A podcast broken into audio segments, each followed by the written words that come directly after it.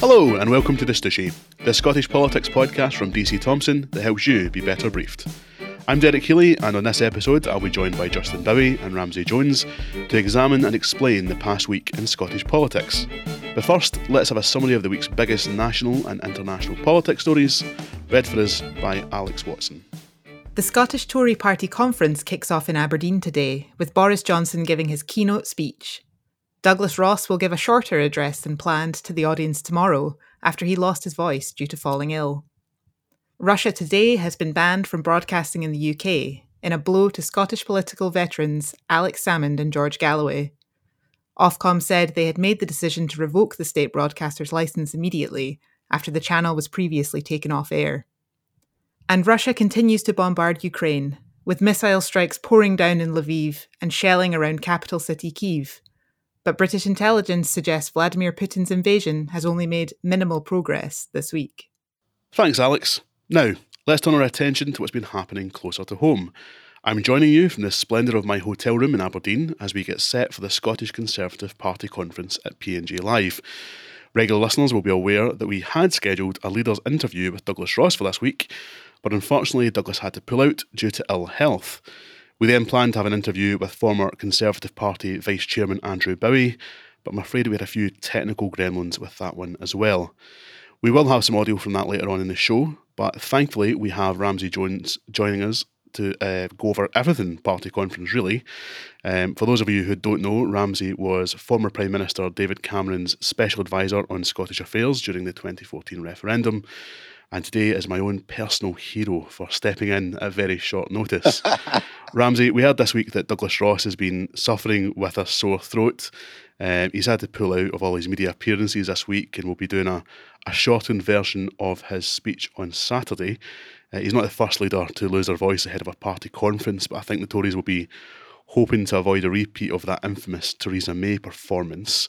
It's obviously a complete disaster for a party leader to miss a recording of the Stushie, but how big a deal is it for them to make that speech and give a good account of themselves at conference? Um, of course, it matters. I mean, it's a bit like um, uh, prime minister's questions or first minister's questions, isn't it? You know, a lot else goes on in the world of politics, but sometimes people only tune in to the big keynote moments. I mean, I, I saw Douglas actually earlier this morning, and he asked me to pass on the following message to you.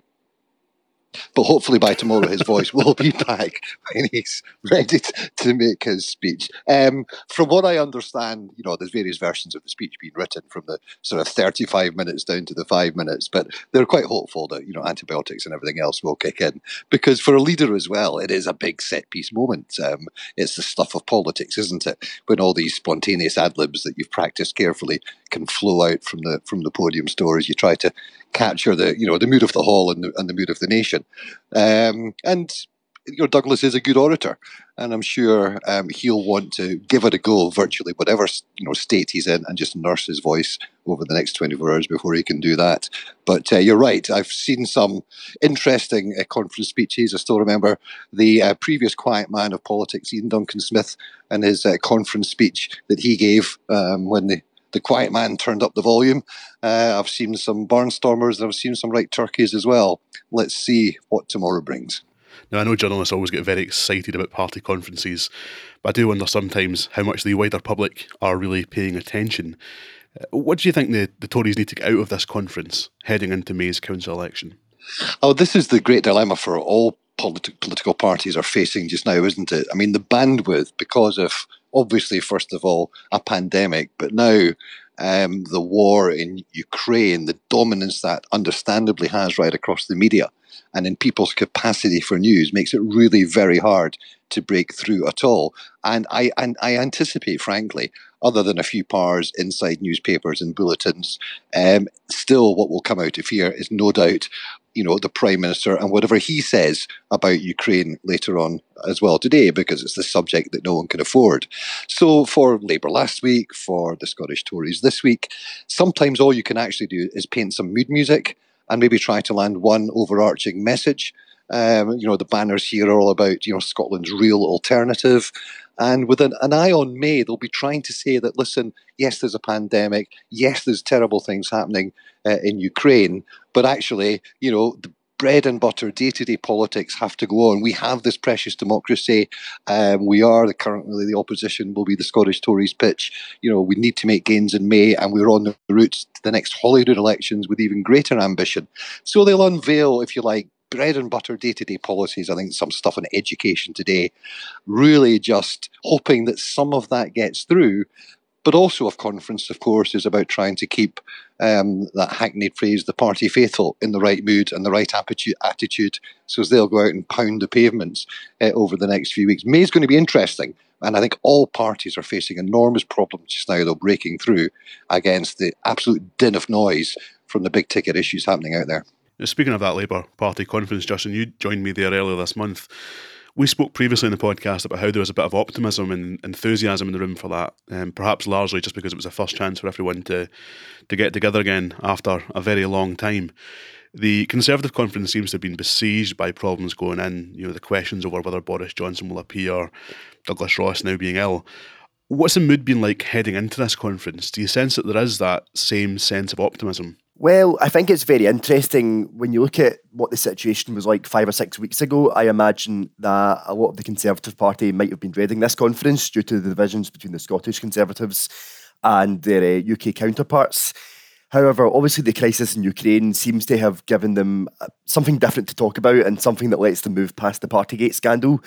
I imagine that they will be wanting to use this conference to present a united front to try and heal the divisions that have developed in recent months. Because, as you mentioned with the Labour conference, one of the key messages from Labour was that they are now united as a party. They have a coherent single message. I think the Conservatives will also want to put across the same idea. Um, and it was very, very interesting at the Labour conference when Keir Starmer was setting himself out as the voice of the union, claiming that the Tories are trying to, or, or, or inadvertently damaging the union. I imagine they will want to pick up that mantle as the party of the union again at this conference and try to set themselves out, as Ramsay says, as a credible alternative to the SNP. Well, our colleague Rachel Emery spoke to former Conservative Party Vice Chairman Andrew Bowie about some of the major talking points heading into the conference. Uh, as I mentioned earlier, the audio on this is a little bit choppy, so please do bear with us. But here's what he had to say about Douglas Ross and his troubled relationship with Boris Johnson in recent months. Yeah, absolutely. Look, Douglas took a decision uh, as he was well within his rights to do. He was absolutely right, as I've said, I think, to with the position we are in now, uh, with the you know huge issues that we face on the continent and within this country, and determined that now was not the time uh, for a leadership election. We have to stand united behind the Prime Minister and government as we tackle one of the, uh, the, the, the, the, foremost aggressors that the world has, has ever seen, certainly in recent history. And so I think Douglas did the right thing in removing his letter and uh, uh, uh, giving support to the Prime Minister. And he's handled it very well indeed, yeah. Ramsay, I hope you can make most of that out okay. Um, Andrew Bowie, they are saying that Douglas Ross has done a good job handling the questions around Boris Johnson's leadership and making the the right decision and withdrawing that letter, calling for him to resign. Do you agree? There's, there's a, there is definitely a mood just now of sort of um, not now Cato, to borrow a Clouseau phrase, um, that I think is fairly deep within the party overall. And actually, I think arguably a lot of the, the general public outside the political bubbles would also say not now. Um, that's not to say not never. And I think we have to be careful how this is positioned. Because let's say in a few weeks' time, there is, fingers crossed, a resolution uh, in Ukraine. Let's say the police then come back and slap on some fixed penalty notices. Let's say the full Sue Gray report comes back the capacity for the public mood and people to then get back, if you like, to politics as normal and issues as normal and problems as normal is still there. But right now, there's a palpable sense of, of not now. That um, I was interested as well about reflecting back on the Labour conference about you know the sort of call for unity and everything else, and will the Tories try to reclaim the party of the union? I actually think if the Scottish Tories are smart this weekend, they don't talk about independence because the point is this is not a time, and polls are showing that to this week that the public mood is not for an independence referendum anytime soon. They'll want to force the Scottish National Party to talk about independence and for the Scottish Conservatives to talk about the bread and butter issues on the one hand and the global crises on the other.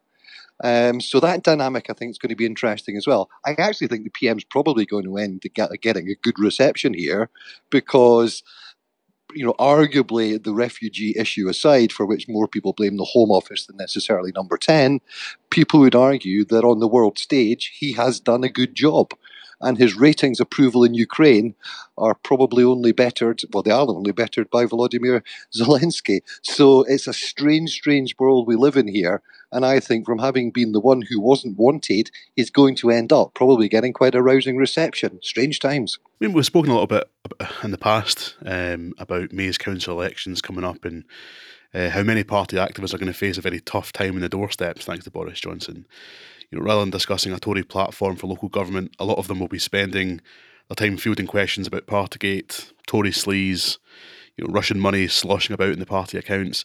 Probably less of that um, now with Ukraine than, than would otherwise have been the case. But should the Prime Minister be spending his time in Scotland apologising to party members for his behaviour and what went on at number 10? It's, um, he'd probably argue he sort of has done.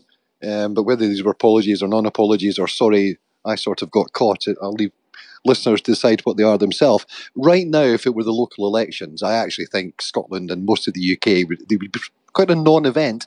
Not in, in so much as I think everyone would probably come up pretty much as they were, because I don't think there is an appetite and a mood for change because of pandemics, because of the Ukrainian war. But a lot can happen between now and May. A lot of water can flow under a lot of bridges between now and May. And you're right, it could well be as April winds down and the May elections come and other things have settled down, the public's attention do go back to Partygate and Russian oligarchs and all these issues. That's when it gets much harder, you're right, for Tory activists on the doorsteps.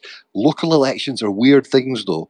You know, you, you, we would all maybe hope they were fought on emptying the bins and potholes, but we know that people's view of the parties on a bigger stage certainly um, does affect um, both the way they'll vote, but crucially, and I think this will be the decisive factor, it, it, affects the turnout as well. And I think the May elections will be a battle for turnout amongst the parties to get their people out. We heard at the start of the year that the Prime Minister was going to be sitting this conference out.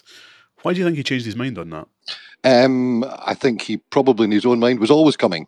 And he's quite a belligerent, bulldozing through any issue sort of politician.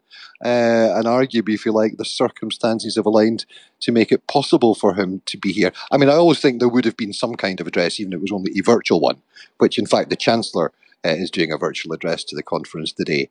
But um, I think what we've seen from the Prime Minister over the last three weeks is somebody who is absolutely rolled his sleeves up and wants to be out and about and and doing everything, you know, flying all around Europe, doing extraordinary number of meetings, making sure that over the course of today and tomorrow he does two conservative conferences.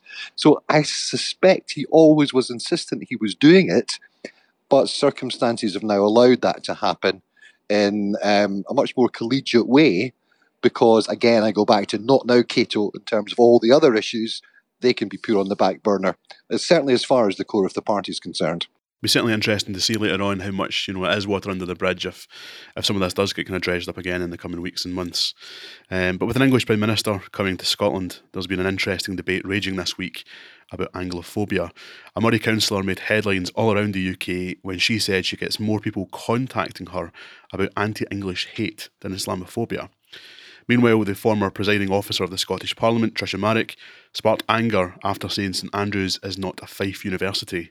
Uh, followed a satirical article which described criticism at Nicola Sturgeon and Scottish independence. Uh, some have described the article as misogynistic and offensive. Justin, you wrote that story for us. Can you take us through it? Yes, well, this was an interesting one, uh, and as you say, a kind of wide debate start, sparked on social media essentially afterwards. The article itself got a wide range of responses. It was clearly meant to be satirical, if you were to criticise it, you could say that the article did employ a lot of lazy, lazy stereotypes surrounding traditional Scottish things and just things that we would see as very much associated with Scottishness.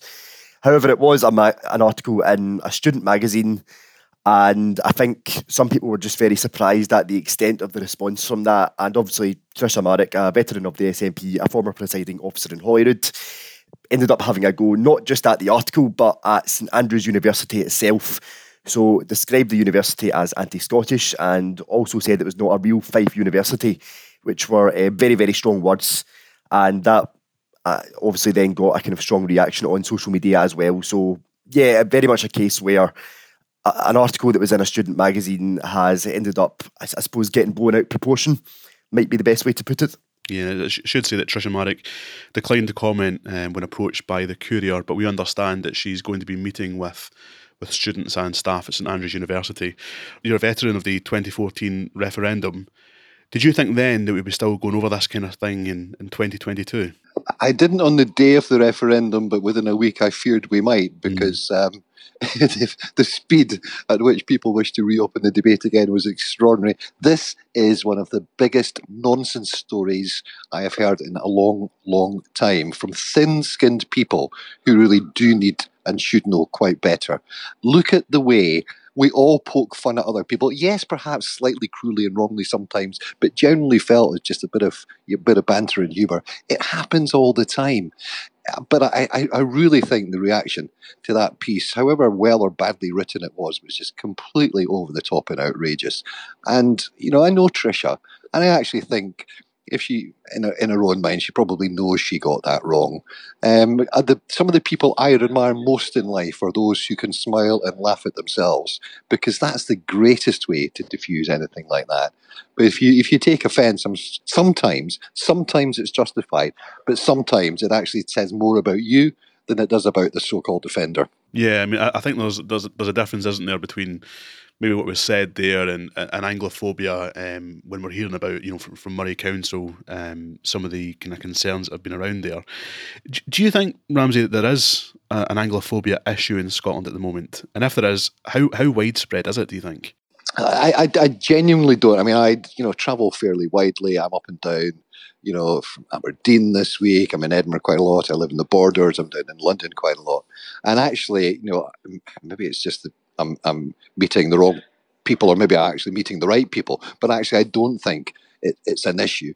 I mean, there's always been the Scotland England thing, isn't there, in sport and anything else? You know, anyone but England sort of mentality. But that was as far as it went. You know, what's being suggested here is much more deep rooted, much more systemic, and much nastier uh, from the reports from the Moray side of things. Let's leave St Andrews University aside from this. It's not something I recognise but that's not to say it isn't happening. It might just be that I'm either ignorant to it or it's, or it's, or it's washing me by. But if it is true, even if it's partially true, I abhor it with every sinew of my body. And I say that as a very proud Scot whose father was English and who hates prejudice in any form it raises its head. Justin, would you agree with that? Yes, I mean, it's certainly something that I haven't noticed that much myself. I have English family myself. I imagine that most of us do. We will all have friends from England or friends who stay in England or vice versa. I've always had very, very positive experiences. You obviously have the kind of rivalry in sport and in football, but that has always very much felt it's, it's more banter than anything else. It's the way that any sport rivalry is going to be heated at times, but after the game, everyone should be capable of getting on. But there are obviously problems that do exist, and even if we are not seeing them, there are definitely people, I suppose, whether it be in Scotland that don't like England, whether it be people in England that don't like Scotland. So it certainly is a problem that is there and it needs to be tackled. But certainly day to day, it's not something that I would say I notice a lot. Just one thought, if I can chuck in on that, reflecting on it. The Scottish National Party are very, very worried about Alba and the more extreme elements of nationalism and how they portray themselves and how they relate to themselves. And I actually think that um, they know that you know if you want to be the right kind of nationalist, that has to be about what you are for, not defining your, yourself by who you hate and who you're against. So I actually think the SNP need to make sure that those who are, are, are portraying, you like, the the wrong kind of nationalism are called out. That's why you see, you know, Pete Wishart and others absolutely taking on Alba and trying to put them down and squash them as any part of the Indi- independence campaign. So I think there is a small, persistent, pernickety, um, you know, ignorant, uh, completely hateful element, but I think it is tiny. And I think we need to be careful that we don't blow it out of all proportion and somehow portray to the world that Scotland is full of, of you know, uh, Anglo haters because we are not. So it's very interesting, and I'm sure it's, it's, a topic we'll come back to again. But I mean, I remember even during obviously the pandemic, you had the discussions of whether or not there would be some kind of COVID border put in place, and uh, and some of the reactions to that. And it was quite interesting to see how some people interacted with that debate. Um, speaking of speaking of COVID, Nicola Sturgeon has announced a change to uh, or announced that there wouldn't be a change, actually, sorry, I should say, to, to mask rules this week. Um, you covered that story for us as well, Justin. What has she announced and, and what's the reaction been like? Well, essentially, what has happened is the vast majority of COVID restrictions have now been scrapped in Scotland. So, in line with England, the travel rules changed today. They have been relaxed. Other smaller rules that are also changing. Pubs will no longer need to take the details of customers when they come in. That will also apply to just you know any other hospitality venues that would have previously had to take customer details. However, the First Minister said that she would not remove um, the mandatory face covering rule. So this is essentially one of the last kind of holdovers of the restrictions or of, of curbs of some sort that remain in place. Uh, the First Minister indicated that this is likely to change in two weeks. Her reasoning was that due to case numbers being high at the moment, the government would feel more comfortable if uh, face coverings rem- remained in place. I don't imagine this will be a hugely controversial measure. I believe most of the public still generally support mask wearing. If people are going into shops, they understand that it's a sensible measure that it can protect other people. What people on the other side of that will say is that case numbers are high anyway. Is this having that much of an effect when everyone is mingling constantly anyway? People are always in close contact. That will be the other side of the debate. I believe there was a, very mixed response from hospitality groups who, who want to see this gone completely I imagine for some people, you know, psychologically, there might be that idea that this, when this rule is finally gone, it will signal not necessarily the end of the pandemic, but the end of these precautionary measures that we have become so accustomed to living with as well. So I suppose there's that side of it where I, you know, where masks have become so symbolic as a part of the pandemic that we you know, we see people out on them every day. There may be that aspect of it um, where when that rule ends, people will possibly be relieved. But then many people may continue wearing masks. And in addition to that, when the when the mask rule ends, that will be the government ending the rule. I imagine hospitality venues or shops or public transport will still be able to implement it as, as whether whether it be private institutions if they want. So it doesn't necessarily mean that places will not be able to implement mask wearing. I suppose it just means that the government will no longer be able to legally enforce it. Yeah, I mean, it's interesting. We've seen obviously cases seem to be surging at the moment in Scotland, and hospitalisations seem to be on the rise. I mean, just anecdotally, I came up in the train to Aberdeen last night, and I think it was probably 50 50 for people wearing masks or not wearing masks. Um, people in shorter journeys seemed to be not bothering with it. People for a bit longer seemed to be sticking with it, when I thought it'd be the other way around. Um, Ramsay, the, the Conservatives were quite critical of the First Minister's decision to hang on to the mask rules for a while longer. They said that you know she should put her trust in the public to get this right for themselves. Where do you stand on this one? I, to be honest, I wasn't too fussed. I mean, I think because it was a couple of weeks, most of the public would just shrug and say, "Right, it was a couple of weeks, and then it's gone." And um, mm. I mean, we, the truth is, the, the, the first minister is somebody who's driven by sort of precautionary principle in quite a lot of what she does. Also, I suspect there's also the desire just to be a little bit different sometimes, because uh, you know you have to demonstrate the point of devolution is your ability to do things differently.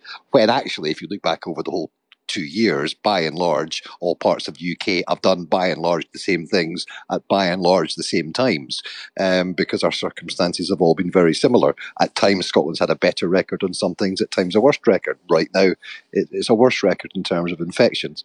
So I sort of, I, I'm, I'm really quite horizontal about it, frankly. But you know, governments sometimes want to be a little bit different, and I'm sure sometimes opposition parties want something to say. I think the public out there are saying two weeks' time we move on. Where I live, I end up doing most of my shopping in England in Berwick upon Tweed. It's, it's now um, you know just advisory down there, and the, the fall off in people wearing them within the big supermarkets is is you know palpable. You can see it day after day, fewer and fewer doing it. And uh, on the train, you were just talking about there. Listen, the old trick: you have a cup of coffee in front of you, whether or not you're drinking it, you don't have to wear the mask. And even if you don't, and you've got nothing to drink, no one's enforcing it. It is. It was the law that required the public to do it voluntarily.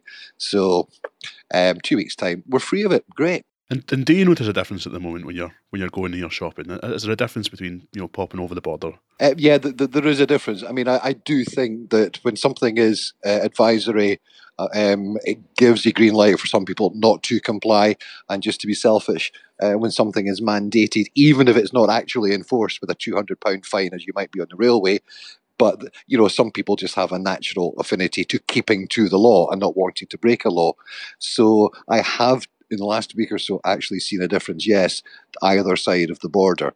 But in two weeks' time, we'll all be in the same boat again. And um, the LNER and others will have to stop making announcements as the as the train leaves Berwick upon Tweed to trundle up to Aberdeen. That's interesting. We'll, we'll certainly be keeping a close eye on it. Um, but for now, that's all for this week. Um, so thank you to Justin, Ramsay, our producer Chris, and of course you for listening at home. We'll be back next week with more, but until then, and even after then, pick up or log on to the Courier, the Press and Journal, and all of our news brands so that you can be better briefed.